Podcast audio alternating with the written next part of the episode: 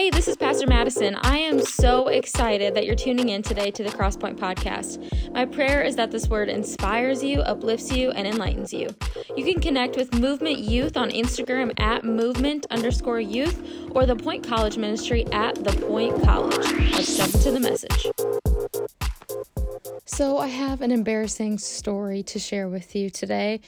I was playing in a basketball game years and years ago, and I do not really remember much from this game other than one specific moment. And I was so excited at one point during the game, and I just could not believe how open I was to take a shot.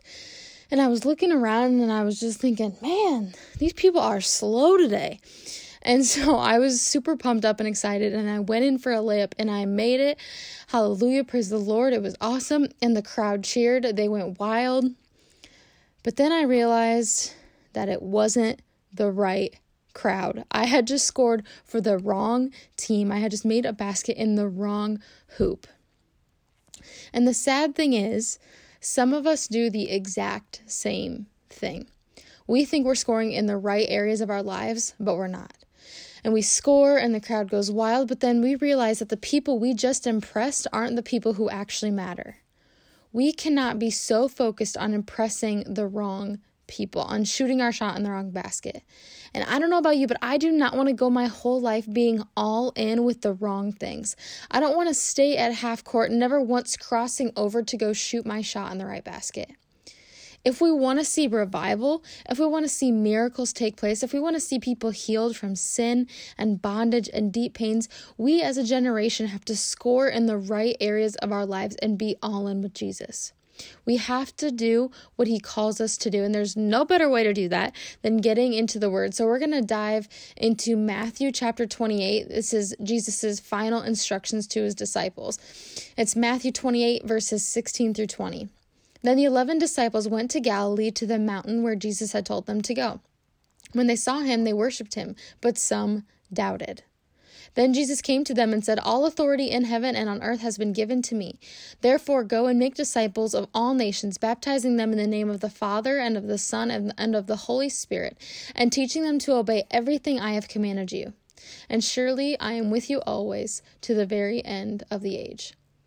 So, at this point in time, these disciples, these 12 followers of Jesus, who have had a front row seat to his miracles, his teachings, his death, his healings, his resurrection, they doubted him, okay? They were not perfect people. It said they literally doubted after they've seen they've seen all of that.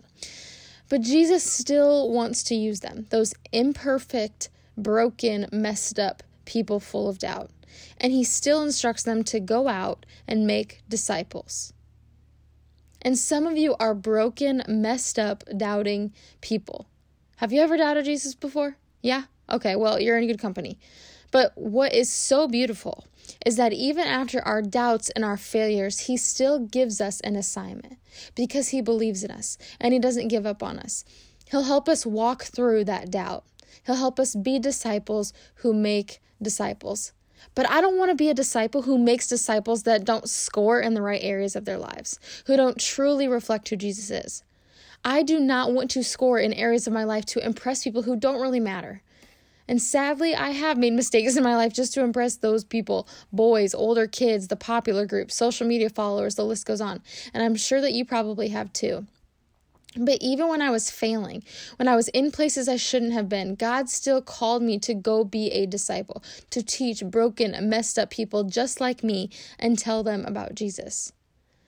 I just want to tell you because I wish someone would have told me you don't have to fulfill a societal norm just to do what everyone else is doing.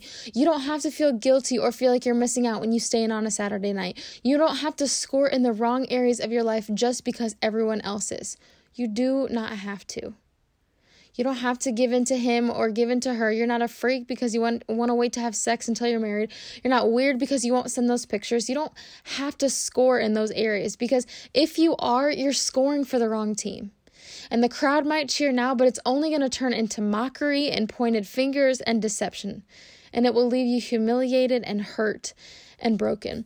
But if we as a generation focus on scoring in the right areas of our lives, if we become true disciples who go out and make other disciples that truly reflect who Jesus is, we will bring a revival like we have never seen. Okay, get this 95% of all Christians have never won a soul to Christ. Being aware of who Jesus is is just simply not enough. Even the enemy knows who Jesus is, okay? It's not it's not going to cut it. It's time to start scoring where God wants us to score. It's time to start fulfilling the great commission of being disciples who make disciples. And some of you are saying, "How do I do that? How do I make it make it disciples? How do I be a disciple?" Well, first of all, ask God. Ask Him to show the areas in your life that you need to be scoring in. Ask Him to remind you whose team you're on.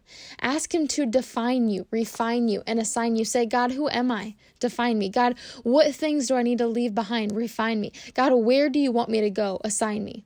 And when you say you're going to pray, actually pray for someone and believe that God hears you and cares about what you have to say. And when you say you're going to church, actually listen to the message. When you read the word, don't do it to cross off something on the to do list. Ask God to speak to you through it, to show you what you need to learn.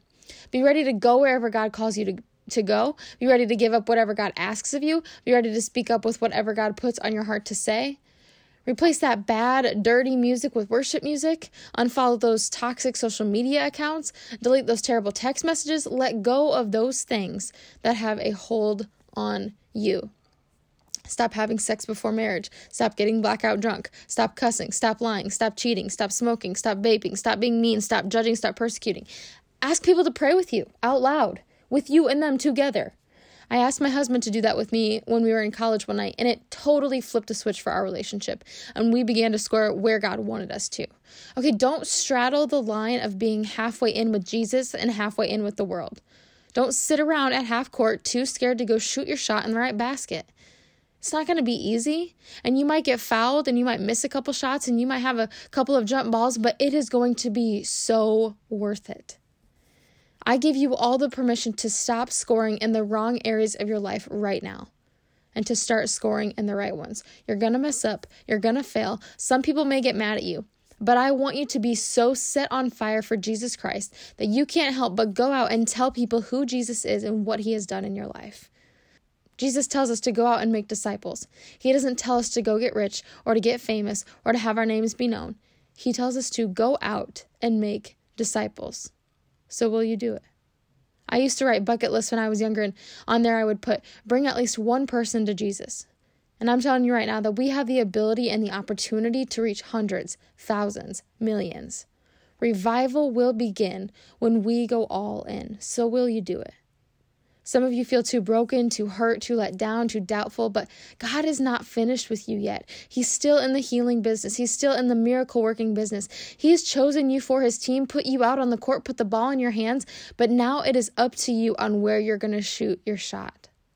And I hope we all decide to start scoring for him. If you enjoyed today's message, I would encourage you to like it or share it on social media. Movement Youth for 6th through 12th graders meets on Wednesday nights with service beginning at 7 p.m., and the Point College Ministry meets on Sunday nights at 7 p.m. We would love to have you join us. Thanks for tuning in.